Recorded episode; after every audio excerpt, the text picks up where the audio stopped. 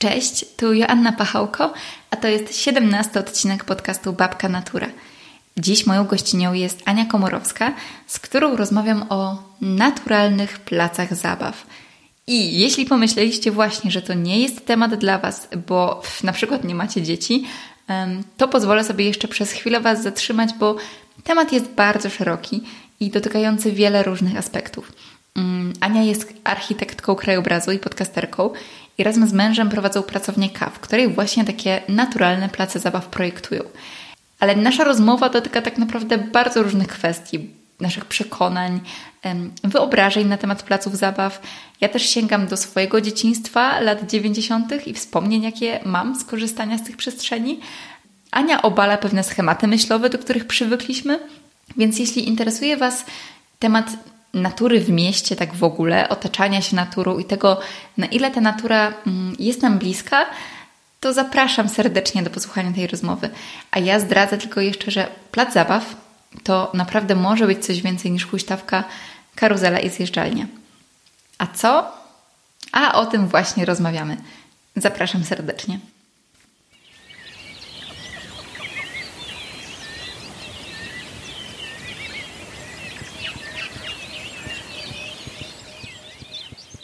Cześć Aniu, bardzo miło mi Cię powitać w moim podcaście.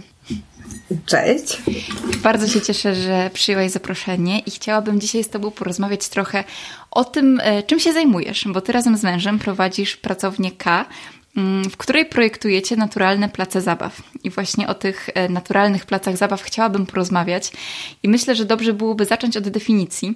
Ale zanim poproszę Cię o tę definicję, to ja Ci powiem. E, z czym to mi się skojarzyło w momencie, kiedy po raz pierwszy usłyszałam o naturalnych placach zabaw, e, bo może będziesz mogła dzięki temu zastanowić się, czy inni też tak czują jak ja, czy może ja byłam gdzieś jakoś w tym odosobniona, e, bo mi naturalne place zabaw w pierwszej takiej kolejności kojarzą się z placami zabaw, które są drewniane i które weszły e, do Polski, tak mi się wydaje, przynajmniej do mojego Białego Stoku, w moim Białym Stoku się pojawiły tak w okolicach lat 2000 Miałam jakieś takie 10 lat właśnie i wtedy te drewniane place zabaw zaczęły zastępować w pewnym momencie takie żelazne, metalowe place zabaw lat 80., lat 90. Pamiętam, że my wtedy strasznie się nimi jaraliśmy, bardzo się cieszyliśmy, że one wchodzą, nazywaliśmy je małpimi gajami, też nie wiem, czy to było wszędzie, czy nie. I bardzo nam się to podobało. I zastanawiam się, na ile w ogóle naturalne place zabaw mają cokolwiek wspólnego z tymi małpimi gajami, z tymi drewnianymi placami zabaw, czy to jest w ogóle zupełnie, zupełnie coś odrębnego. Znaczy, ja bym poszła jeszcze dalej, bo e, z kolei w amerykańskich, amerykańskich katalogach, które gdzieś tam kiedyś widziałam, są takie działy, które się nazywają Natural Playground i tam są takie zestawy, e, które na przykład przypominają drzewo, albo przypominają jakąś dziuplę, albo e, jakiś głaz i to wszystko jest zrobione z plastiku. Ale jest podpisany naturalny plac zabaw. Więc może zacznijmy od tego, że to nie jest naturalny plac zabaw. To jest jakby podstawowa rzecz, że tam to nie. E, a co poza tym, to tak naprawdę jest taka szeroka e, gama możliwości. E, nie ma po prostu definicji naturalnych placów zabaw. Na, tak na dobrą sprawę nawet w prawie polskim nie ma definicji placu zabaw, co jest dość absurdalne i powoduje liczne e, problemy. Ale naturalnym placem zabaw może być z jednej strony właśnie to, o czym mówisz, czyli plac zabaw z naturalnych materiałów, znaczy tak, wykonany z naturalnych materiałów, ale dołożyłabym do tego jeszcze na pewno roślinność, na pewno inne elementy naturalne. I to jest jakby na jednym końcu skali, a na drugim końcu skali mamy plac zabaw, który y, tak naprawdę w ogóle nie jest może nie być traktowany jako plac zabaw, nie wygląda jak plac zabaw na pierwszy rzut oka, jest kawałkiem natury, e, jest jakieś naturalne ukształtowanie, jest roślinność, która też nie jest w jakiś sposób tam specjalnie kształtowana i to jest coś, co Niemcy nazywają Naturerfahrungsraum, czyli tak zwane przestrzenie doświadczenia natury, w skrócie NER. E, no i to też jest naturalny plac zabaw. I wszystko pomiędzy. Więc tak naprawdę dla mnie naturalny plac zabaw to jest miejsce, w którym jest y, możliwość kontaktu z naturą. Czyli nie tylko naturalne materiały, chociaż to jest, wydaje się, oczywiste. No jakby te drewniane małpie gaje to jest jedno, ale też naturalna nawierzchnia, również nawierzchnia amortyzujące upadki. E, przynajmniej w naszych projektach staramy się wykorzystywać tylko naturalne materiały. E, no, ale też ten bezpośredni kontakt z naturą, czyli roślinność, czyli głazy, piasek, kłody, i, i, i wszystko, wszystko, wszystko pomiędzy, nie? To może jeszcze pociągnijmy ten temat um, ogólnie placów zabaw, bo wydaje mi się, że to też nie jest takie oczywiste, że place zabaw są jakkolwiek projektowane. Tak mi się przynajmniej wydaje, że ja nigdy nie zastanawiałam się nad tym faktem, jak jakiś plac zabaw e, mijałam albo na nim przebywałam. I powiedz, jak to tak wygląda tak z dużego obrazka? Czy to jest tak, że my w Polsce mm, w ogóle projektujemy place zabaw, czy my mamy po prostu jakieś klocki typu tu mamy huśtawkę, tutaj e, zjeżdżalnię i to jakoś ktoś to układa na powierzchni, czy zawsze to jest projektowane? E, niestety przeważnie tak to wygląda, jak mówisz, czyli jest jakiś urzędnik, który ma jakiś kawałek terenu e, i ma właśnie katalog, katalog z urządzeniami, e, którym są zaznaczone strefy wolne, czyli to, co wokół musi być zachowane jako puste i właśnie takie puzzle, które sobie układa i coś mu wychodzi.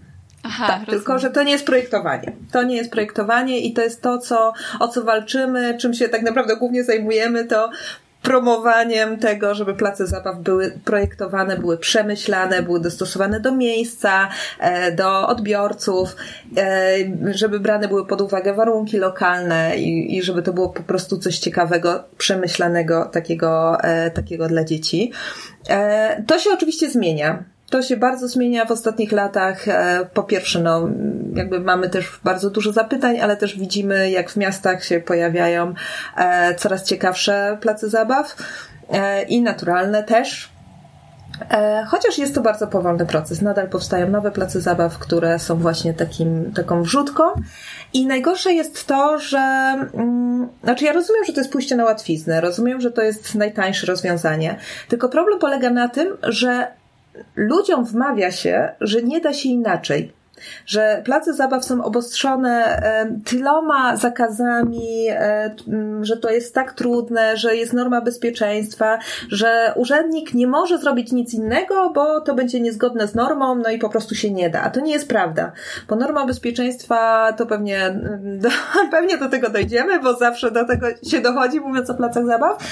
E, norma bezpieczeństwa wbrew pozorom daje bardzo dużo swobody. Jest wyzwaniem, ale nie jest, y, nie jest tak, że absolutnie nie można zrobić autorskiego, ciekawego, czy nawet naturalnego placu zabaw, który będzie bezpieczny, który będzie certyfikowany e, i wszystkie papierki, wszyscy urzędnicy będą mieć odpowiednie na e, odpowiednim biurku.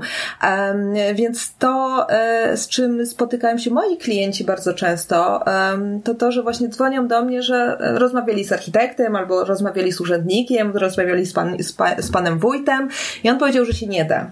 No, no właśnie da się. Da się, tylko trzeba chcieć. Mhm. Rozumiem. Teraz jak mówisz, że my mamy to gdzieś wdrukowane, po pierwsze te normy bezpieczeństwa, po drugie to, że cały czas nam się mówi o tym, że to jest właśnie trudne i że się nie da, to mi się wydaje, że to jest jeszcze głębiej, że my w ogóle nie widzimy alternatywy. Ja sobie teraz uświadomiłam, że w momencie, kiedy ja um, w ogóle to jest śmieszne, ale ja się wyprowadziłam całkiem niedawno na wieś. Um, no taką wieś, gdzie są nowe domki, to taka standardowa, takie podmiejska powiedzmy wieś. Um, I mamy duży ogród i ja tak sobie projektowałam dom i w pewnym momencie doszłam do wniosku, że ojej, jak my mamy daleko plac zabaw, a ja mam puszczę za rogiem, jakby rozumiesz. Mhm, jakby pomyślałam, mhm. jakie to straszne, że ja mam tak daleko plac zabaw od siebie i że ja w ogóle nie, jest, nie byłam w stanie sobie wyobrazić, że moje dziecko mogłoby się fajnie bawić w czymś, co nie ma zjeżdżalni takiej standardowej albo takiej standardowej piaskownicy czy czegokolwiek, co ja znam. I wydaje mi się, że to też jest e, taki głębszy problem, tak, że my po prostu znamy plac zabaw jako właśnie to coś, na czym my się bawiliśmy. A tak naprawdę ty mówisz, że może niekoniecznie. E, czy mogłabyś opisać trochę bardziej, bo już trochę to zajawiłaś, czym są te naturalne place zabaw, że to mogą być wydzielone jakieś tereny zielone. Powiedz, jak to w ogóle wygląda? Na jakimś może przykładzie placu zabaw, który projektowałaś? Jak to może wyglądać, żeby to było fajne i ciekawe? Mhm. E, to zanim opowiem o naturalnych placach zabaw, tak mi się przypomniała, e, przy, przypomniała jedna konkretna nasza realizacja. Bo ja się całkowicie zgadzam z tym, że my jako społeczeństwo nie jesteśmy gotowi na pewne rzeczy. Mamy właśnie wkodowane to, że plac zabaw to jest huśtawka zjeżdżania karuzela. I e, gdy projektowaliśmy archeologiczny ogród zabaw przy Muzeum Archeologicznym w Krakowie, czyli plac zabaw, który znajduje się w ścisłym centrum Krakowa, w miejscu, gdzie przez lata ludzie dopominali się o plac zabaw, ale był problem z konserwatorem, z tym, że to historyczne miejsce i tak dalej. Generalnie bardzo takie ważne, prestiżowe miejsce, w którym nagle została otwarta furtka, że można tam coś zbudować. My mieliśmy ochotę zrobić tam po prostu coś niesamowitego, mhm. biorąc pod uwagę to, że podróżujemy po Europie, oglądamy place zabaw, znamy ileś realizacji współczesnych. E, po prostu chcieliśmy, stwierdziliśmy, dobra, to jest ten moment, że tam musimy poszaleć. Ale w pewnym momencie uświadomiłam sobie, że my nie możemy zrobić trzech kroków do przodu, jak nie zrobimy tego pierwszego. To widzę, obserwuję też w innych miejscach w Krakowie. Na przykład powstaje fantastyczna instalacja artystyczna, która służy do zabawy. Przychodzą ludzie, mówią, no ale gdzie ten plac zabaw? Tu nie ma placu zabaw, bo nie ma huśtawki, nie ma zjeżdżalni. Więc naszym celem było akurat w tamtym projekcie zaprojektować huśtawkę, zjeżdżalnię i karuzelę, ale nadać im takie formy, dodać historię, e, żeby one były e, no właśnie, spełniały tę potrzebę, aha, to jest plac zabaw, tak, to, to, to możemy oznaczyć jako plac zabaw, ale jednocześnie jest to coś innego. E, więc no ja też się spotykam z tym, że no nie można uszczęśliwiać ludzi na siłę, to też bardzo często do mnie przychodzą aktywiści, społecznicy, którzy pytają, jak przekonać kogoś do naturalnych placów zabaw. Ja mówię, nie wiem, ja nie umiem. Nigdy nie, nie, nie, nie, nie próbowałam, nie, nie, nie wiem, no, mogę użyć kilku argumentów typu dzieci potrzebują, bo zespół deficytu natury i tak dalej, i tak dalej. Ale tak naprawdę, no jeżeli ktoś nie jest przekonany do tej idei, no to on tego nie poczuje, nie zrobi, nie zaangażuje się w to. Do mnie przychodzą ludzie, którzy są już przekonani. Tak, mhm. także ja jakby z takimi po prostu pracuję.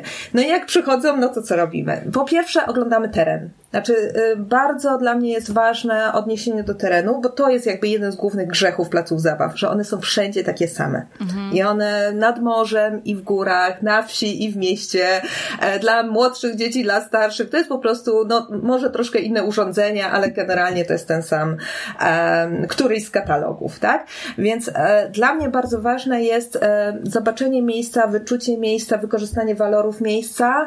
Czasami jest nawet tak, że przychodzimy i to miejsce jest tak piękne, że ono już jest fantastycznym miejscem do zabawy i ja po prostu się tylko mm, boję, że możemy to zniszczyć. Więc e, staramy się wyszukiwać, na przykład, jeżeli jest ciekawe ukształtowanie terenu, to ja nie muszę zbudować zjeżdżalni po schodkach i e, zjeżdżalnia, tylko mogę tą zjeżdżalnię oprzeć na, na tej istniejącej, istniejącym pagórku, czy istniejącym zboczu czy siatkę do wspinania, czy, czy, czy jakieś ścianki wspinaczkowe, takie, takie nie, nie pionowe, tylko właśnie na zboczu. Mam gotowca, tak? Mogę w tym miejscu. Jeżeli mam jakieś drzewa, to tu wiem, że jest takie miejsce zacienione, więc może być miejsce do odpoczynku. Mam kawałek trawnika, to jest fantastyczna strefa nic, która musi zostać, bo to jest też potrzebne, żeby dzieci miały taką przestrzeń do, do pobiegania, do rozłożenia kocyków, do, do, do robienia różnych rzeczy. Więc z jednej strony walory miejsca, z drugiej strony no my też staramy się czerpać z historii miejsca. Zawsze szukamy jakiegoś tematu przewodniego. Czasami będzie to e, nazwa przedszkola, typu dla gumisiowego przedszkola projektowaliśmy gumisiową dolinę, a czasami będzie to profil przedszkola, jak na przykład inaczej wygląda plac zabaw przy przedszkolu Montessori, a inaczej przy Fryblowskim. E, czasami jest to po prostu historia tego miejsca, czasami jest to nazwa, czasami może to być zupełnie inny pomysł, ale w jakiś sposób wychodzący od klienta. No ale sam, sam już taki naturalny plac zabaw to przede wszystkim, tak jak powiedziałam wcześniej, roślinność, mhm. e, przy czym zarówno taka roślinność, która stanowi tło, e, daje cień, e, daje tlen, daje, jest taką ścianą, która wycisza, stwarza jakieś poszczególne pokoiki, takie strefy, bo to też jest problem współczesnych placów zabaw, że one bardzo często są duże, bo jak już jest jak już są pieniądze, to już się wydaje. I bardzo wiele dzieci e, ma problem, żeby się odnaleźć na tym placu zabaw, bo po prostu jest za głośno. Biorąc pod uwagę, że jest coraz więcej dzieci z różnymi deficytami, chociażby dzieci z, ze spektrum autyzmu, dla nich jest za głośno, za dużo się dzieje i, i, i po prostu konieczne jest wydzielanie takich stref i rośliny się świetnie do tego nadają, żeby wyciszyć, żeby zrobić strefę, gdzie może się bawić jedno dziecko, dwójka, żeby trochę rozdzielić młodszych od starszych, mhm. albo różne typy aktywności, no to, to jakby rośliny jako takie, takie e, ściany, tło i, e, i baza, ale nie tylko, bo rośliny możemy też używać do, bezpośrednio do zabawy. Czyli możemy mm, sadzić rośliny, które dadzą nam owoce, typu, nie wiem, jarzębina, żołędzie, kasztany, które możemy użyć później w kuchni błotnej. E, mamy rośliny patykogenne tak zwane, czyli te, które dobrze znoszą cięcie, możemy je co raz ściąć i dać dzieciom do zabawy, luźne patyki. E, I nie oznacza to wybitego oka od razu. E, ale mamy też wikliny i tu mamy całą masę możliwości. Zdarzyło nam się dwa razy projektować plac zabaw, który był w całości zbudowany tylko i wyłącznie z wikliny. Czyli mamy szałasy, labirynty, e, ścieżki, ścianki, tunele i, jakby masę, masę, masę różnych e, kombinacji, jakby tylko takich wierzbowych. E, to się, wierzba akurat się staje coraz popularniejsza również na placach zabaw, również publicznych, więc to, to, to akurat bardzo cieszy. Więc to mamy jakby cał, tylko i wyłącznie mówiłam o roślinach w tym momencie. Mhm. Druga rzecz, to co mówiłam wcześniej, ukształtowanie terenu, czyli nawet jeżeli nie ma ciekawego ukształtowania terenu, to staramy się e, zróżnicować. E, od pagórka lepszy, lepsze są tylko dwa pagórki, a im więcej, tym lepiej. Bieganie, mhm. turlanie, zbieganie. Pagórek też jako podstawa zjeżdżalni, trapu, jakiegoś schodków. Zawsze to jest coś bardziej atrakcyjnego niż jakaś konstrukcja. Więc ukształtowanie terenu. Zawsze też dbamy o komunikację, więc tutaj w nawierzchniach też możemy dużo zrobić, bo możemy i ścieżkę bosych stóp zrobić, i podest drewniany, na którym można przysiąść. To są takie elementy dodatkowe, ale jakoś tak po kolei idąc, jak to w projekcie zwykle, e, tak mi najłatwiej. E, no i jest też Dużo takich elementów używamy naturalnych, typu głazy, pieńki, kłody, jako to przeszkód, jako miejsce do siedzenia, krąg z pieńków. To, to jest coś, co się często w naszych projektach pojawia. E, są takie elementy jak obowiązkowa bardzo często kuchnia błotna. Aha. To akurat bardzo wielu klientów mówi, no i oczywiście obowiązkowa ta wasza kuchnia błotna. E, ale takie miejsca właśnie do przysypywania, ważenia, mierzenia, mieszania, e, jak, jakkolwiek by się to nazywało, to, to, to zawsze się sprawdza. I na naszych placach zabaw często stosujemy też urządzenia katalogowe, jeżeli jest taka potrzeba, no bo nie wszystko trzeba projektować. Czasami projektujemy sami, czasami e, używamy katalogowych, chociażby huśtawek, karuzeli, zjeżdżalni, właśnie zjeżdżalni na pagórki się coraz częściej pojawiają. Więc to jakby się też absolutnie nie wyklucza, to, to, to się pojawia. I, e, I jest jeszcze jeden element, który często stosujemy, to są słupki wielofunkcyjne, czyli po prostu słupki w różnych miejscach e, z systemem różnych haczyków na różnych wysokościach, które można e, wykorzystywać na wiele różnych sposobów. To się szczególnie w przedszkolach sprawdza, bo można zrobić pomiędzy jakiś labirynt, można zrobić domek z tego, e, tkaniny rozwiesić, można zrobić teatrzyk, rozwiesić pracę, pracę dzieci i tak dalej. No i oczywiście piaskownice się pojawiają bardzo często w bardzo różnej formie. My dodatkowo właśnie montujemy w, przy piaskownicach słupki, do których są e, doczepiane różne suwnice, dźwigi, więc te, te elementy do zabawy piaskiem, jakby ta zabawa jest troszkę rozbudowana w stosunku do, do takiego zwykłego przesypywania. E, no i tam, gdzie to tylko możliwe, to woda. Woda jest okay. świetnym tematem, e, jest tematem tabu, wydawać by się mogło. Jest trudnym tematem, no bo doprowadzenie wody e, to są inne formalności, inne koszty, ale jeżeli już jest, no to, to, to dzieci zajmuje na długie godziny. E, w jakiejkolwiek postaci, choć my najchętniej pod hasłem wodny plac zabaw rozumiemy takie zestawy, które pozwalają tą wodą manipulować. Czyli nie fontanny y, w fantazyjnych kolorach, wzorach, jak to się czasem kojarzy wodny plac zabaw, to na przykład, nie wiem, Tychy Patrocany, e, gdzie, gdzie jest właśnie takie miejsce, gdzie dzieci tam szaleją, tylko że dla mnie to jest fontanna. Super, fajna, też potrzebna, ale fontanna. E, o wiele bardziej wolę place zabaw w Niemczech w zasadzie prawie na każdym placu zabaw e, występuje woda. Korytka drewniane czy stalowe, różne zapadki, przekładki, młyny, rury Archimedesa i już masę innych urządzeń, zresztą też, też katalogowych, e, które można dodać, które sprawiają, że jedno dziecko gdzieś tą wodę pompuje, drugie ustawia e, te przekładki, trzecie czeka na tą wodę w innym miejscu, więc wszyscy na siebie krzyczą, żeby ktoś im nie przestawił. Więc to jest też taki fajny, fajny motyw, że, że dzieci mogą przy tym współpracować i, i po prostu się bawić. No, brzmi to nieźle, brzmi to, mm, brzmi to bardzo różnorodnie i daje dużo różnych możliwości. I tak jak Ciebie słuchałam, to też miałam takie wrażenie, że to jest kolejna jakaś przekładka, którą my w mózgu chyba powinniśmy sobie przedstawić, że kwestia brudzenia się i tego, że dzieci się jednak brudzą na, na zewnątrz, bo wydaje mi się, że też teraz te zwykłe place zabaw, one nie mają piasku, tylko one mają taką charakterystyczną powierzchnię, jakby gumowatą, nie wiem z czego to jest zrobione i to jest wszystko takie jednak sterylne, prawda? Jakby jedynym miejscem, gdzie się trochę możesz pobrudzić jest tak naprawdę e, piaskownica, a na takich naturalnych placach zabaw no trzeba chyba mm, uznać, że po prostu dziecko tam wbiega i wyjdzie mokre, ubłocone i szczęśliwe, prawda? Takie jest założenie. Czy ja czasami słyszę takie opinie e, rodziców, e, znaczy najczęściej jak nie wiedzą, że ja słyszę, to tak mówią.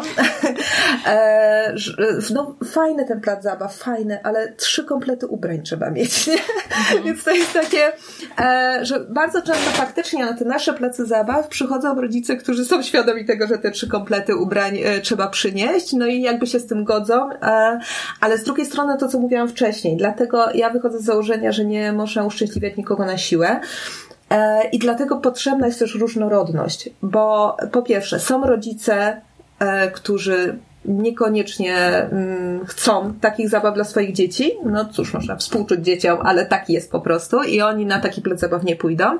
Są dzieci, które nie lubią się brudzić. E, I oczywiście, no to też pytanie, na ile to wymaga rehabilitacji i e, na ile to jest problem, ale no to też trzeba uwzględnić, że będą dzieci, które w takim środowisku się nie odnajdą.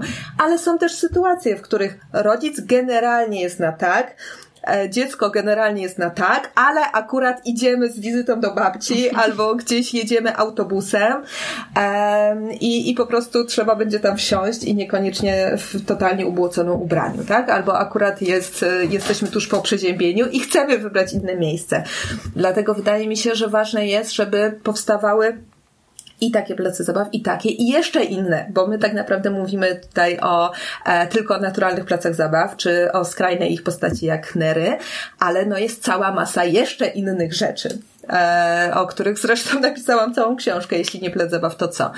E, więc tu mamy i rzeźby, i wodne, i, e, i, i, i, i jakby tych możliwości jest o wiele więcej. Dlatego ja na przykład e, jestem za tym, żeby powstawały mniejsze place zabaw, ale większej e, ilości, rozrzucone po całym mieście, po to też, żeby dzieci miały bliższy dostęp, żeby nie było tak, że trzeba się wybrać gdzieś na, no właśnie, tak jak mówisz, daleko, e, tylko żeby miały cokolwiek cokolwiek blisko domu, ale jeżeli będą mieć w pobliżu naturalny plac zabaw, standardowy plac zabaw, wodny plac zabaw, ogród społeczny i jakąś fajną rzeźbę do zabawy, no to będą mogły raz się pobawić tu, raz tu, w zależności od sytuacji, od ochoty, od, od okoliczności. Mhm. No tak, tak, czyli to nas sprowadza do tego, że że to nie jest tak, że musimy się zafiksować na ten naturalny plac zabaw, tylko też po prostu pomyśleć o tym, że te nasze polskie standardowe place zabaw z katalogu też mogą e, pójść trochę w innym kierunku po prostu, że jakby, mhm, że to mhm. nie jest tak, że ich forma w tym momencie jest najlepszą możliwą dostępną formą, tylko po prostu jest coś więcej. Mm, a teraz jeszcze e, chciałabym wrzucić taki trochę kamyk do rzeki, nie wiem jak to się mówi. Chciałabym tutaj zadać trudne pytanie e, na temat tego, czy w ogóle, mm, czy to w ogóle ma sens e, wrzucanie takich naturalnych placów zabaw do miasta. Wiesz, że może po prostu jest tak, że miasto to miasto, że my w mieście jesteśmy czyści, e, ogarnięci, że tutaj się uczymy, tutaj jeździmy na zakupy, a może mm, w naturę wyjdziemy sobie do parku, może wyjdziemy sobie do lasu w weekend, w weekend i to się po prostu tak ładnie rozdzieli. Czy jednak ten naturalny plac zabaw tak wrzucony właśnie w miasto, w taką przestrzeń miejską ma mimo wszystko więcej sensu? Powiedz, jak ty to widzisz? Y, ja widzę to w ten sposób. Naturalne place zabaw w ogóle nie są potrzebne, bo dzieci nie potrzebują naturalnych placów zabaw, dzieci potrzebują natury. Aha. Tylko, że e, po pierwsze, do natury niektórym może być daleko, więc wybiorą się w weekend, ale nie wybiorą się na co dzień. Po drugie, do natury komuś może być daleko mentalnie, w sensie, że właśnie on żyje sobie w tym mieście i, e, i jest mu z tym dobrze i tej natury, ta natura staje się coraz bardziej obca, więc trochę się jej boi e, i ma wyobrażenie o tym, jak ta natura wygląda, więc to go powstrzymuje przed jakimikolwiek wyjściami. I z tych dwóch powodów i pewnie z kilku jeszcze innych, dzieci coraz rzadziej w tej naturze by, bywają. I dla mnie naturalne prace zabaw są kompromisem, są takim krokiem pomiędzy. One służą do tego, w moim przekonaniu, żeby pokazać i dzieciom, i rodzicom, że zabawa w naturze jest fajna. E, I docelowo powinno to wyglądać tak, że my nie budujemy naturalnych placów zabaw, tylko tak jak mamy kawałek działki w mieście, to ją po prostu obsadzamy roślinnością i tam jest zielono, a ludzie każdy weekend spędzają w lesie. Ale potrzebny jest ten krok pomiędzy. Dopóki się to nie stanie tak powszechne i tak oczywiste, że tej natury potrzebujemy i ona e, po, po, prostu powinna być obecna w życiu naszych dzieci.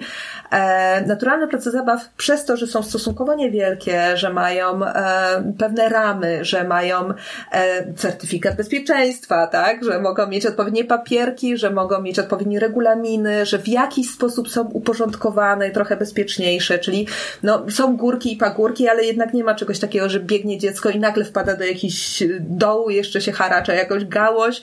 No, mówię też o, o takich obawach e, normalnych rodziców, którzy po prostu takie, takie wyobrażenie o tym lesie mają.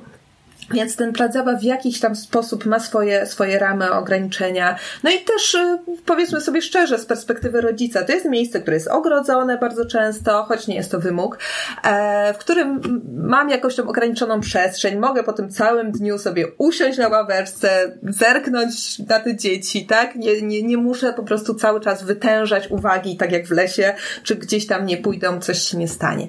Więc e, to jest kompromis, po prostu. Coś, co dajemy, coś, co powoduje, że dzieci się tam bawią, rodzice widzą, że dzieci się dobrze bawią, sami się dobrze czują, bo w sumie patrzą na zieleń, ptaszki śpiewają, jest przyjemnie, e, widzą, że dzieci wchodzą na ten głaz i, i w sumie się nic nie dzieje, że biegają z tymi patykami, też się nic nie dzieje. E, I, I może właśnie ta natura stopniowo, stopniowo staje im się coraz bliższa i może to spowoduje, że zaczną również chodzić do takich miejsc naturalnych. Mhm, jasne. A powiedz, czy mm, korzystanie z naturalnego placu zabaw trzeba się nauczyć? Czy, bo wiesz, my jesteśmy przyzwyczajeni do tych standardowych placów zabaw i nagle masz rodziców i dzieci, którzy wchodzą do tego ogrodu naturalnego czy naturalnego placu zabaw, czy oni nie są trochę przerażeni, że nagle nie wiedzą, jak z tego korzystać? Czy właśnie dzięki temu, że to jest ten krok pomiędzy, to widzą coś znajomego, typu zjeżdżalnia, mhm, mhm. coś tam i zaczynają po prostu w to wchodzić, tak? Tak to wygląda? Trochę tak. E, e, to oczywiście zależy od wieku dzieci kiedy wejdą, to znaczy ile za sobą mają tego procesu edukowania, jak coś powinno wyglądać i jak coś należy robić. E, oczywiście młodsze w ogóle absolutnie nie mają z tym problemu, po prostu wchodzą i, i nikt nie pyta, co tu robi. E, ale może przyjść taki moment, że przyjdzie dziecko, no ale, albo rodzic właśnie i zapyta, no ale, ale gdzie jest ten plac zabaw, tak? Co, co, co ja tu mam, co ja mam z sobą zrobić? E, i, I być może właśnie te elementy, tak jak mówisz, że aha, mogę pozjeżdżać na zjeżdżalnię, zjeżdżalni, ale nagle odkrywam, że ta zjeżdżalnia jest na pagórku, czyli mogę też z tego pagórka się sturlać, a w zasadzie stojąc na pagórku coś widzę, widzę co jest gdzieś dalej i, i gdzieś tam się już, już, już zaczyna zabawa. E, no, ja tak obserwując ludzi, to myślę, że gdzieś tam pierwotne jest w nas nie wiem, zabawa wodą, zabawa piaskiem, wspinanie się e, i, i, i nawet jeżeli się trzeba tego nauczyć, to nie jest to bardzo długi proces. Mhm. Przychodzi to naturalnie w takim razie, jak już jesteśmy, jak już jesteśmy przy naturze. E, no tak, ale to jest, no to jest ciekawe, nie? że młodsze dzieci tak po prostu w to wchodzą, bo one one widzą te wszystkie, te różne możliwości i to jest super. I rozumiem, że to jest tak, że jednak naturalny plac zabaw daje ci więcej możliwości, bo on jest bardziej niedookreślony, prawda? Że, że ten zwykły plac zabaw mówi ci to jest do tego, to jest do tego, to jest do tego, a, a taki pagórek może być tak naprawdę do wszystkiego. Tak to działa, prawda? Przy czym y, to nie jest tylko tak, że tradycyjne place zabaw są takie, a naturalne place zabaw są fajniejsze, bo są nieokreślone, niedookreślone. Nat, y, jakby tradycyjny plan zabaw, to znaczy złożony z, ze standardowych elementów, jeżeli jest dobrze zaprojektowany, on też będzie dawał więcej możliwości. Bo to jest kwestia tak naprawdę, no właśnie tego projektu bo e, na standardowym placu zabaw, zresztą to się to już, już zmienia i pojawiają się w katalogach nawet y, takich producentów, którzy robią bardzo standardowe place zabaw, kuchnie błotne, e, czy takie właśnie zestawy do, e, do tego typu zabaw, więc e, mm, na placach zabaw to, co mi się wydaje jest takim też dużym problemem, jest to, że są tam głównie urządzenia do zabaw ruchowych, co jest oczywiście ważne, potrzebne i, i dzieci się powinny, po, po, powinny ruszać, ale nie ma um, elementów do zabaw innego typu. To znaczy do niedawna jeszcze tego brakowało, chociażby w katalogach, czyli mamy właśnie e, coś do wspinania, zjeżdżania, huśtania, no plus jest ta piaskownica. I ta piaskownica była jedynym miejscem, gdzie można zabawy konstrukcyjne, zabawy społeczne tak naprawdę, bo tam, tam dzieci wchodzą w interakcje większe niż, niż przy zjeżdżalni, gdzie po prostu czekają w kolejce na, na swoją kolej. E, ale to też się właśnie zaczyna zmieniać, bo w katalogach pojawiają się i e, zestawy do zabawy piaskiem i wodą, która jest e, taka bardzo integrująca. Pojawiają się domki, szałasy, które, które służą do takich właśnie, że można się schować, ale można się pobawić dom, w sklep, w kawiarnię, w cokolwiek. Więc to jest wszystko kwestia, kwestia projektowania i myślenia, myślenia o tej przestrzeni, bo nic nie stoi też na, na przeszkodzie, żeby tradycyjne place zabaw po prostu poprawić, mhm. zhakować. E, czasami wystarczy dodać zielone ogrodzenie, chociażby z, z wierzby i e, ono już się nagle stanie inne. E, dodać komunikację, ścieżkę, gdzie można dojechać tym wózkiem czy, czy, czy przemieszczać się bezpiecznie. Więc to jest kwestia tak naprawdę myślenia o tym, co się powinno na tym placu zabaw wydarzyć, a nie co, co tam chcemy wstawić to jest e, bardzo kluczowe rozróżnienie. Ja bardzo często rozmawiając z klientami, zaczynam od pytania, co tu chcecie robić. Proszę mi wypisać czasowniki, e, co tutaj będziecie robić. Ten katalog, te elementy, bo jak klienci przychodzą, mówię, bo chcemy kuchnię błotną, bo chcemy huśtawkę, bo chcemy coś tam, chcemy coś tam. Ale co chcecie tu robić? Okej, okay, chcecie się huśtać, ale huśtać możecie się na milion różnych sposobów. Bo na przykład w waszym ogrodzie nie ma miejsca na standardową huśtawkę ale może hamak spełni waszą potrzebę huśtania się. Więc najpierw wychodzimy od tego, co chcemy robić, e, z tego wynikają, jakie funkcje powinien, z tego często też wynikają, jakie strefy powinien mieć na ogród, a dopiero gdzieś tam na szarym końcu dobieramy elementy czy to będzie katalogowy, czy standardowy, e, czy indywidualnie projektowany element, czy naturalny, no to, to już wynika z tych wcześniejszych ustaleń, tych wcześniejszych rzeczy. Jasne. To teraz, e, no właśnie zboczyłyśmy trochę też w te zwykłe place zabaw, ale powiem Ci, że to było dla mnie odkrywcze, to co teraz mówisz, bo ja cały czas zastanawiałam się, dlaczego mi się tak podobał ten mój plac zabaw lat 90., ten jeszcze nie małpi gaj, tylko ten żelazny. I właśnie zdałam sobie sprawę z tego, że on miał taką jedną konstrukcję, która była jakimś takim żelastwem, trochę drabinką i na niej były ułożone opony, takie trzy opony. I to przecież pełniło rolę statku, to pełniło rolę mieszkania. Y, my wchodziliśmy w te opony, każdy w swoją i po prostu sobie rozmawialiśmy, mm, nie wiem, co tam jeszcze dzieci robią, pewnie różne ciekawe rzeczy. I właśnie dlatego, że my się tam mogliśmy zatrzymać i mogliśmy sobie zrobić coś innego niż tylko po prostu krążenie i męczenie się po prostu na tych, e, na tych różnych urządzeniach. Tu zadziałało też inna rzecz. Jak sama mówisz, to była taka właśnie nie wiadomo co. Nie? To nie no, był statek, tak. to nie była rakieta, to nie było, e, nie wiem, zamek, jedna konkretna rzecz. Aczkolwiek dzieci sobie z tym radzą, znaczy potrafią się bawić na statku i bawić się, że jest to e, zamek i na odwrót, ale im mniej mają określonych tych rzeczy, tym, tym, tym lepiej. Tylko w naturalnych placach zabaw odbywa się to naturalnie, no bo pagórek może być po prostu czymkolwiek e, i, i kłoda może być koniem i e, przeszkodą i, e, i statkiem i czymś jeszcze.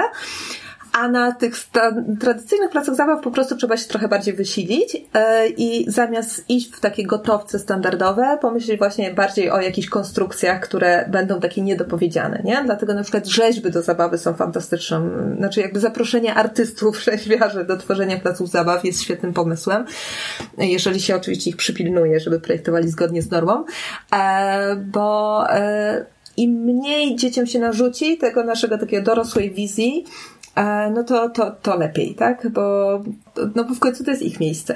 To one no powinny właśnie. decydować i powinny mieć możliwość też zmiany, tak? Czyli dzisiaj się bawimy tak, jutro inaczej, pojutrze inaczej.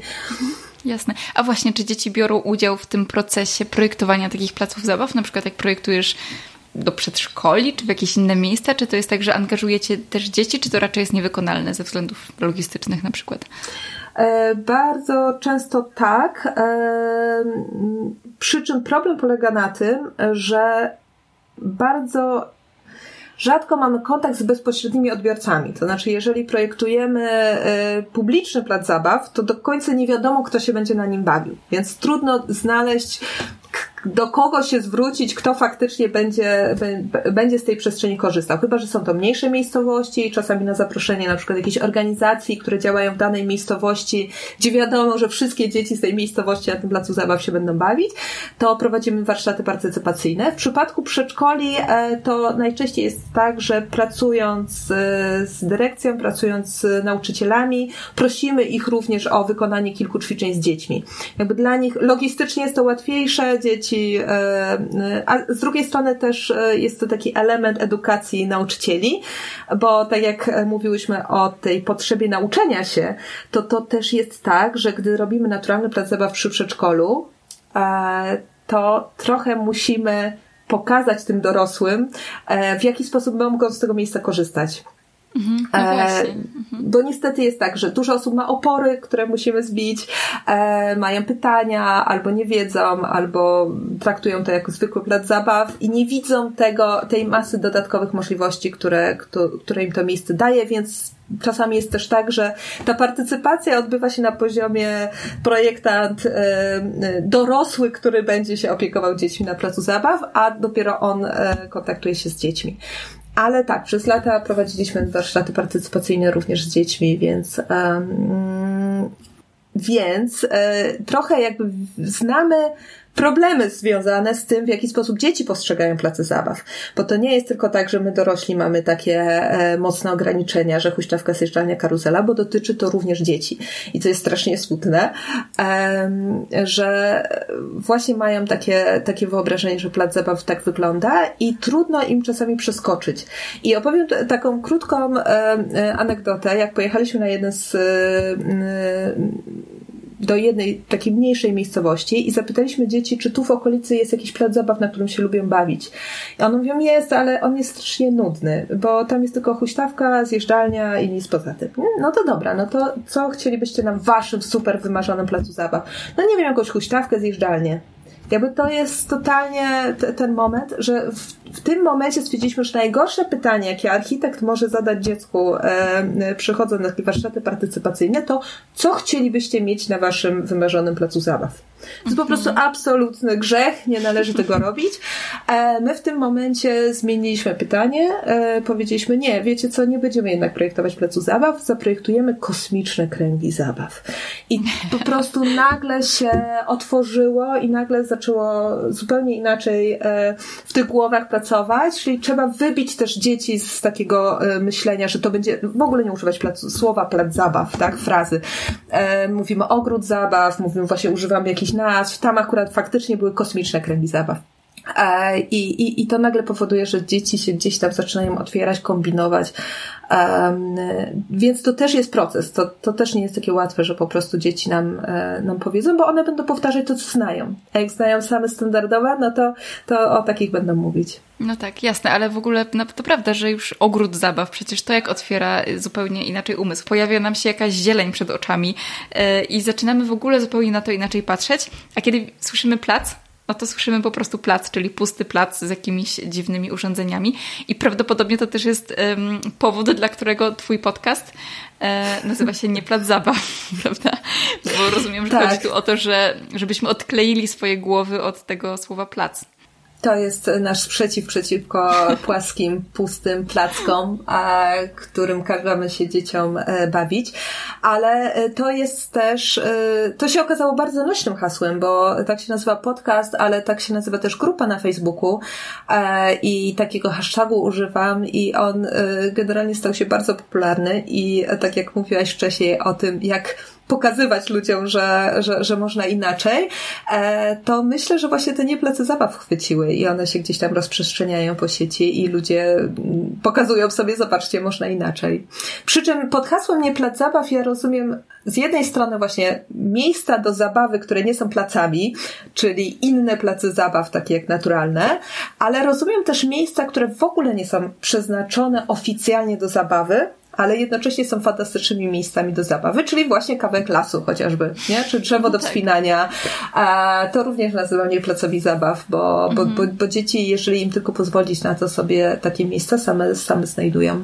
Mhm. No tak, tak. No to, to jest super w naturze, tak, że ona też może być po prostu takim. Znaczy nie e, tylko w naturze, miejscem. bo tak naprawdę krawężnik też jest świetnym no tak. placem zabaw, nie? Więc to, to jakby to chodzi tak. też o takie właśnie pozwolenie dzieciom na, e, na, na to, żeby nas nauczyły na czym polega zabawa. Mhm, super, e, super to brzmi. A powiedz, bo wspominałaś jeszcze, że w Niemczech na każdym kroku są takie naturalne place zabaw. To jest taki kraj, który mm, jest takim wyznacznikiem, jak dobrze zrobić naturalne place zabaw? Czy to po prostu się dzieje w Europie, ale nie u nas?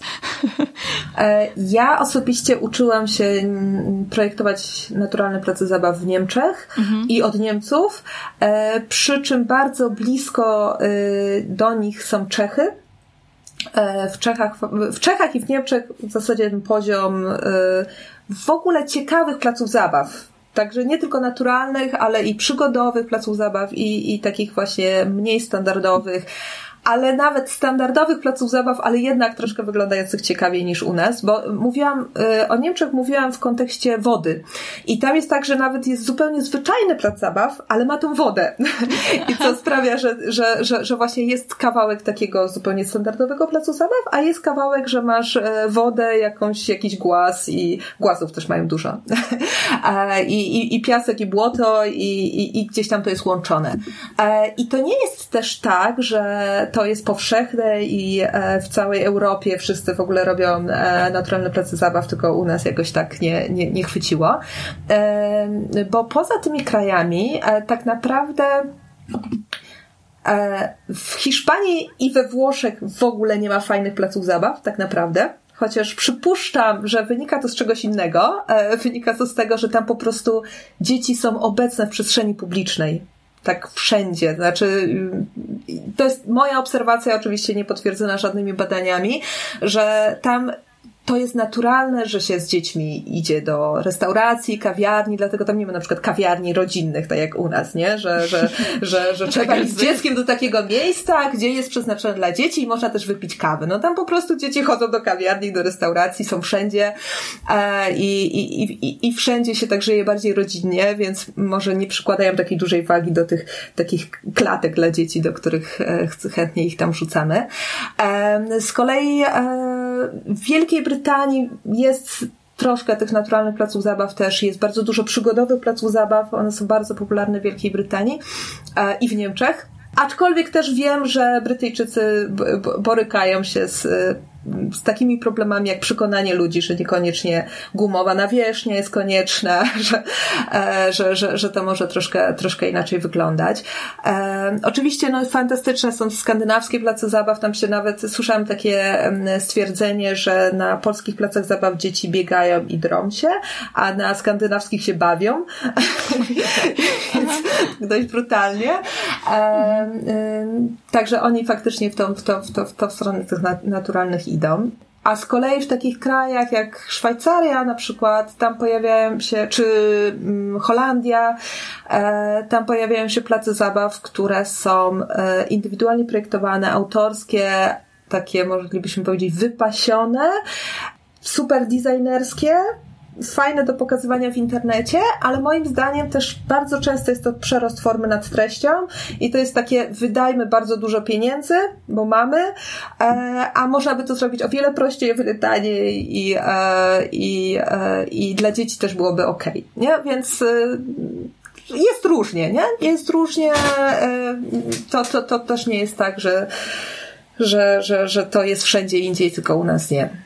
Mhm, jasne, rozumiem. No ale super byłoby, gdyby u nas się pojawiały coraz częściej i coraz więcej.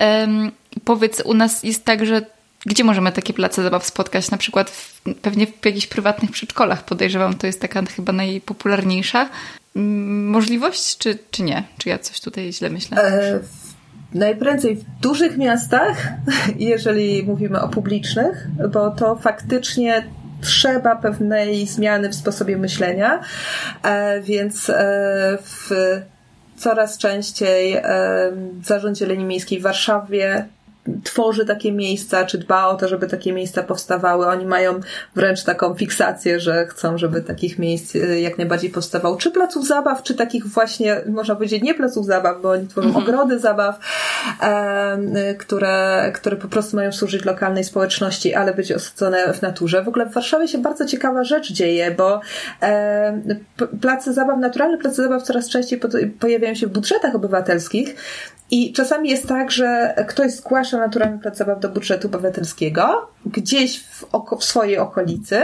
ale nie lokalizując konkretnie, tylko na terenie na przykład jakiegoś tam miejsca, które ma być przebudowane.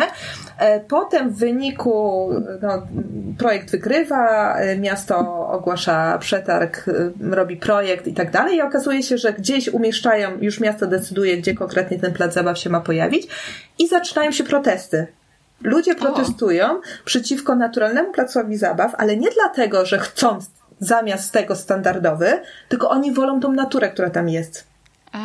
Oni, okej, okay, plac mhm. zabaw okej, okay, ale gdzieś na obrzeżach, albo w ogóle, bo my chcemy z dziećmi po prostu sobie tam chodzić między drzewami, mhm. albo spinać na drzewa, bo teraz jest tam fajnie i, e, i to nam odpowiada. Więc to jest bardzo ciekawe zjawisko, to jest stosunkowo nowe, e, mhm. że, że ludzie są coraz bardziej świadomi właśnie tego, że potrzebujemy tej natury, a nie naturalnych placów zabaw. Ale faktycznie to są jakieś pojedyncze, pojedyncze e, sytuacje. W Krakowie się pojawia dużo fajnie projektowanych placów zabaw, nie nazwałabym je naturalnymi, ale sama natura jest coraz fajniej, e, fajniej projektowana. No ale są też miasta, w których, w których e, cokolwiek nowego powstaje, no to jest ten standardzik katalogowy. E, więc moimi klientami są głównie albo właśnie samorządy i, i, większe miasta, albo prywatne, właściciele prywatnych przedszkoli, chociaż też mamy na swoim koncie 25 e, ogrodów przedszkolnych przy przedszkolach samorządowych, które e, są e, naturalnymi placami zabaw, ale one wszystkie mieszczą się w Poznaniu i jest to wielka zasługa po prostu Urzędu Miasta Poznania, Aha. że na taki, taki krok się zdecydował. Jasne. Chciałabym Cię też podpytać, już tak powoli zmierzając do końca, o Twoją działalność, bo Ty zajmujesz się projektowaniem naturalnych placów zabaw, ale to jest osadzone w takiej głębszej filozofii tego, że ty w ogóle zachęcasz do takiego bliskiego kontaktu z naturą. I czy mogłabyś opowiedzieć trochę, co jeszcze w ogóle robicie w ramach pracownika? Y, bo wspomniałyśmy o podcaście, wspomniałyśmy też o y, właśnie o waszym projektowaniu, ale to chyba nie jest wszystko, prawda? To na, na ten moment, ponieważ staramy się generalnie porządkować to, co robimy, żeby właśnie krótko można było powiedzieć, co robimy, to e, e, pominęłyśmy tylko jedną rzecz. E, pracownia K to przede wszystkim pracownia projektowa, podcast i wydawnictwo. E, no, oczywiście i cała działalność w, w, w internecie, e, czy, czy, czy głównie ostatnio na Instagramie, e, gdzie i, i, i grupa na Facebooku, nie plac zabaw, bo generalnie takim, takim moim założeniem właśnie jest to, żeby promować ideę naturalnych placów zabaw, koncepcję wychowania w bliskim kontakcie z naturą. No i to robimy poprzez książki, które wydajemy, lub piszemy i wydajemy. E, I, i, właśnie podcast, i, i grupę, i, i w różnych miejscach, których działam. Chcemy po prostu pokazywać z jednej strony niestandardowe, fajne, ciekawe, e, publiczne prace zabaw, z drugiej strony doradzać e, klientom, którzy chcą właśnie nie klientom, którzy, ludziom, którzy chcą coś u siebie w ogrodzie zrobić, ponieważ my nie projektujemy generalnie przydomowych um, ogrodów czy przydomowych placów zabaw, ale jakby no, przychodzą do nas ludzie, którzy, którzy potrzebują jakiejś pomocy, no to doradzam na różne sposoby. E, no i, no i właśnie mamy wydawnictwo. E, wydawnictwo już teraz tak, mogę powiedzieć, że to jest faktycznie pełną gębą wydawnictwo, bo zaczęliśmy po prostu od self-publishingu i od naszych własnych książek. E, I pierwsza moja książka, Ścieżka Bosych Stóp, mówi właśnie o takich trzech drogach do naturalnych placów zabaw. O, o, o tym, że z jednej strony, okej, okay, możemy jako rodzice, jako obywatele lobbować w tym kierunku, żeby w miastach powstawały publiczne, naturalne place zabaw. Możemy stworzyć coś przy swoim ogródku, ale możemy też właśnie szukać takich miejsc, które są nie placami zabaw, gdzie, gdzie to nasze dzieci mają kontakt z naturą, nawet w mieście. Ponieważ ja mhm. wychodzę z założenia, że w każdym mieście są miejsca, których warto, które warto odwiedzić, w których, e, w których można ten kontakt z naturą mieć bardzo, bardzo bliski, bardzo fajny i nie są one bardzo oddalone albo wokół miast, albo w samych miastach. Tak naprawdę w, no tak jak mówisz, Warszawa jest zielona, wokół Krakowa jest masę, masę fantastycznych miejsc, więc wystarczy, nie wiem, godzinna jazda autobusem, mhm. e, znaczy bilet godzinny i wsiadamy w jakąkolwiek tak. stronę i gdzieś na pewno do fajnego miejsca dojedziemy. Także, e, także warto takich miejsc też, też szukać, staramy się to, to promować e, na, na różne sposoby. Super, czyli jeżeli ktoś szukałby takiej inspiracji, starałby się szukać mm, sposobów na życie blisko natury, to też jakby może idzie słuchać, idzie obserwować i czytać, i czytać książki z waszego wydawnictwa, bo jak najbardziej myślę, że tam będzie mnóstwo, mnóstwo ciekawej wiedzy po prostu. I tak zastanawiam się, bo chciałabym zakończyć mm, jakimś takim podsumowaniem w kontekście tych naturalnych placów zabaw. Co my jako zwykli ludzie możemy zrobić, żeby, nie wiem, żeby takimi placami zabaw się otaczać, albo żeby samodzielnie tworzyć coś takiego w ogrodzie? Gdybyś miała podać jakąś może złotą radę dla nas wszystkich, którzy jesteśmy trochę wkodowani, e, mamy zakodowane te standardowe place zabaw i mam nadzieję, że ta rozmowa trochę to odkodowała, bo no mi na pewno. mi na pewno rozmowa, czy, czy w ogóle obserwowanie gdzieś ciebie w social mediach. E, no i mam nadzieję, że po prostu gdzieś to będzie się szerzyło dalej, więc gdybyś mogła powiedzieć może, co my możemy zrobić, żeby te place zabaw pojawiały się więcej, częściej. Mm, bym to rozróżniła, co możemy zrobić jako my rodzice, którzy mają kawałek swojej przestrzeni, od my rodzice, którzy mogą e, coś zadziałać w mieście, e, to w pierwszej kolejności e, pozwólmy się dzieciom bawić, obserwujmy je. I to jest tak naprawdę najlepszy sposób, żeby zacząć projektować jakąś swoją przestrzeń, puścić tam dzieci i zobaczyć które miejsca lubią, których nie lubią, co, w co się bawią, jak się bawią i tylko dostarczać im, ułatwiać im to, co one już zapoczątkowały. To generalnie się sprawdza zawsze w domu też. Czyli jeżeli widzimy, że przesypują, mierzą, ważą, no to możemy im tą kuchnię błotną zrobić. Ale nie dlatego, że kuchnie błotne są modne teraz i wszyscy na grupie nie zabaw pokazują swoje wypasione kuchnie błotne, tylko jakby widzimy dzieci, u dzieci taką potrzebę i coś tym robimy. Lubią się wspinać, włazić, każde drzewo obłażą, no to może ten ten zestaw do wspinania, ale nie dlatego, że taki akurat jest w katalogu, czy taki, taki znajdziemy w sklepie. Więc yy, warto myśleć o tym jako procesie, no i jak najwięcej oddać dzieciom. Na tyle, na ile e, to możliwe, czy przez obserwację, czy przez rozmowę z nimi, e, czy, czy, czy, czy w jakiś sposób tworzyć, tworząc tymczasowe rozwiązania, bo to też e, czasami można im dać właśnie, nie wiem, stertę patyków, zobaczyć, czy budują z tego bazę, czy coś innego i, i, i wtedy może pomyśleć, skoro cały czas budują te bazy, to może im zrobimy jakąś stałą, tak? Zresztą to rozwiązanie takiego tymczasowego urządzania przestrzeni sprawdza się też przestrzeni publicznej i jest świetnym rozwiązaniem na, w takich dzielnicach, gdzie na przykład jest duży problem z wandalizmem, e, gdzie e, przychodzą projektanci wspólnie ze streetworkerami, pracują z młodzieżą, która w danym miejscu jest i generalnie stanowi problem dla urzędu, e, bo, bo cokolwiek urząd postawi, to oni to niszczą, no bo to nie czują się, że to jest ich, tak? Czyli mhm. okej, okay, potestujmy tą przestrzeń, zobaczmy, co można tu zrobić i potem wspólnie zdecydujemy. Więc tam, gdzie jest to możliwe, właśnie właśnie takie partycypacyjne działanie, czy zaproszenie rodziców, no to, to, to, to jest super. Więc dla rodziców, rodziców obserwujmy dzieci, pozwólmy się im poprowadzić, również na spacerze i pozwólmy im, nie wiem, wejść na to drzewo, albo najlepiej wejdźmy razem z nim. A jeżeli mówimy o takiej przestrzeni publicznej, na pewno warto korzystać z, te, z, tego, co mamy do dyspozycji, czyli z budżetów obywatelskich, ale też szukać takich miejsc, które nie należą do miasta i mogą pozyskiwać środki, z, są ogólnodostępne, ale yy, dlatego, że na przykład znajdują się przy muzeum, przy domu, domu kultury, przy bibliotekach. Te instytucje mogą pozyskiwać środki z innych źródeł, yy, czy brać udział w jakichś konkursach a jednak e, coś, e, e, co, co, coś może tam powstać niestandardowego. Zresztą no, o takich możliwościach szukania finansowania też można przeczytać w jednym z naszych zeszytów finansowanie nie placów zabaw, który można otrzymać za zapis na newsletter. Więc warto też szukać takiej możliwości, nie dać sobie wmówić, że się nie da, o, może to jest też ważne, żeby nie dać sobie mówić, że się nie da. Norma bezpieczeństwa naprawdę pozwala na dużo, no ale trzeba się jej stosować. To też jest jakby ważne, żeby to, to jednak były bezpieczne miejsca. Nie?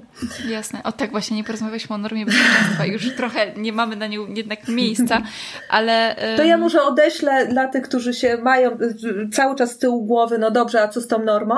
E, to odeślę do 22 odcinka podcastu Nie Plac Zabaw, gdzie właśnie mówię, co z tą normą, i czy tak się da i jak to zrobić, żeby się dało.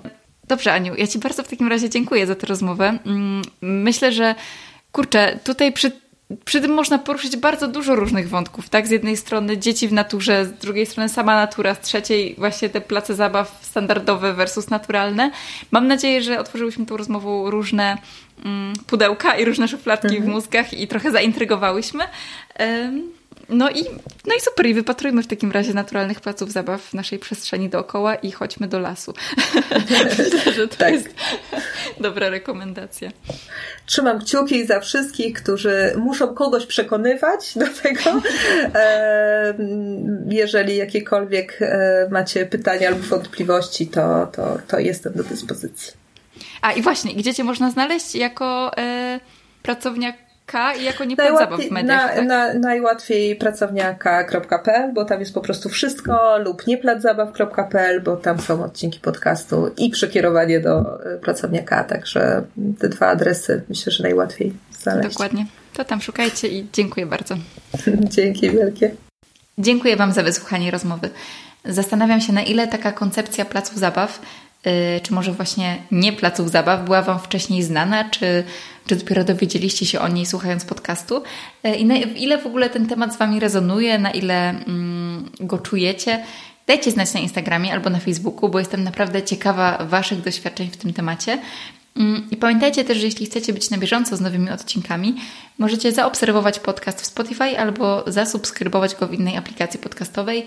Dla mnie to też będzie sygnał, że podobają Wam się treści, które tworzę. Jeszcze raz dziękuję za wysłuchanie rozmowy i do usłyszenia w jakiś kolejny piątek.